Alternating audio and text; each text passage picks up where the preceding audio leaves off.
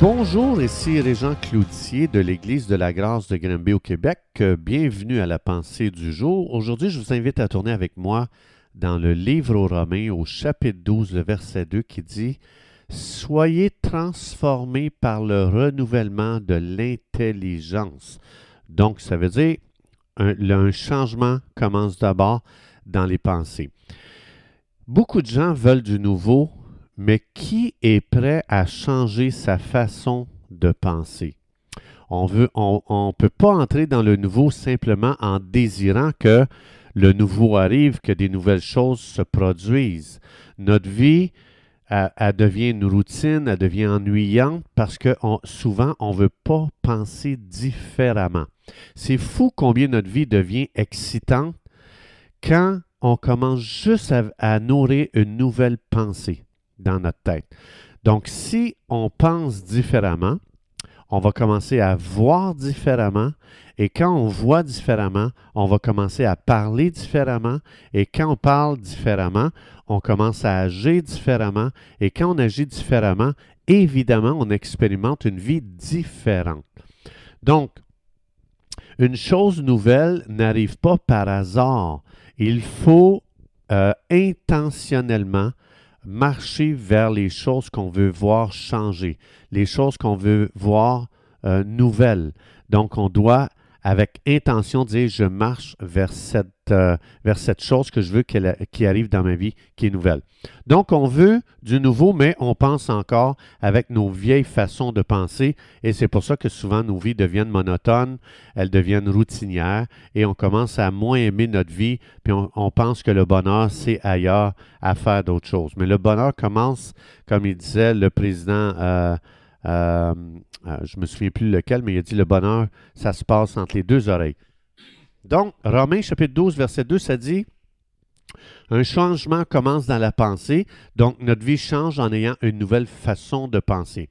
Alors, si tu veux du changement dans ta vie, si tu dis, me semble ça, là, je trouve ça plate, me semble ça devrait changer ça ici, bien, prends le temps de t'asseoir et d'écrire les nouvelles choses que tu veux voir arriver, soit dans tes pensées, soit dans ton comportement, soit à ton travail, soit dans ton couple. Donc, comme par exemple, je ne veux plus être en réaction devant les choses que j'aime pas. Alors, il faut que tu te demandes quel genre de pensée ça prend pour produire cette nouveauté. Que dois-je penser envers moi-même? Pour que ça change? Qu'est-ce que je dois penser concernant Dieu pour que ça change? Qu'est-ce que je dois penser de différent concernant les autres pour que ça change? Donc, quel nouveau langage est-ce que j'ai besoin d'apprendre pour voir du changement? Quelle nouvelle déclaration dois-je faire pour voir arriver le nouveau? Donc, vouloir du nouveau, mais penser de l'ancienne façon, c'est de la folie.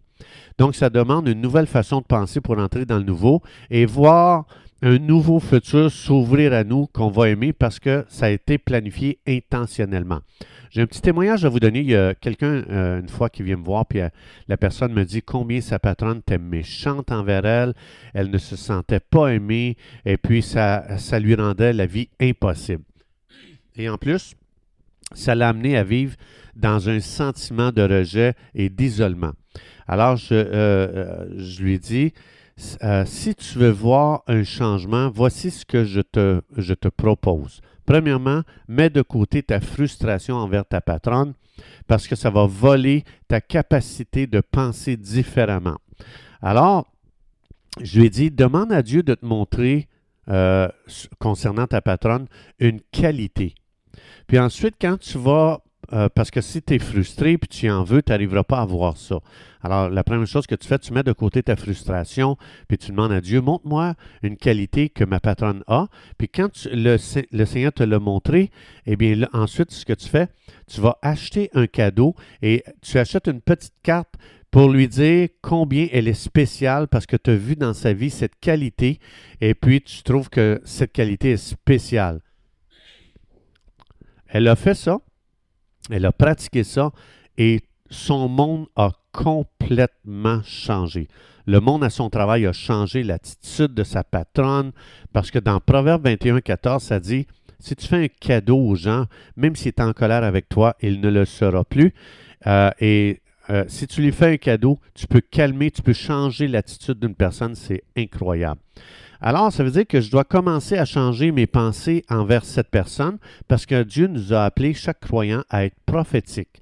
Une personne prophétique, ça veut dire c'est quelqu'un qui vit avec les pensées de Dieu concernant cette personne.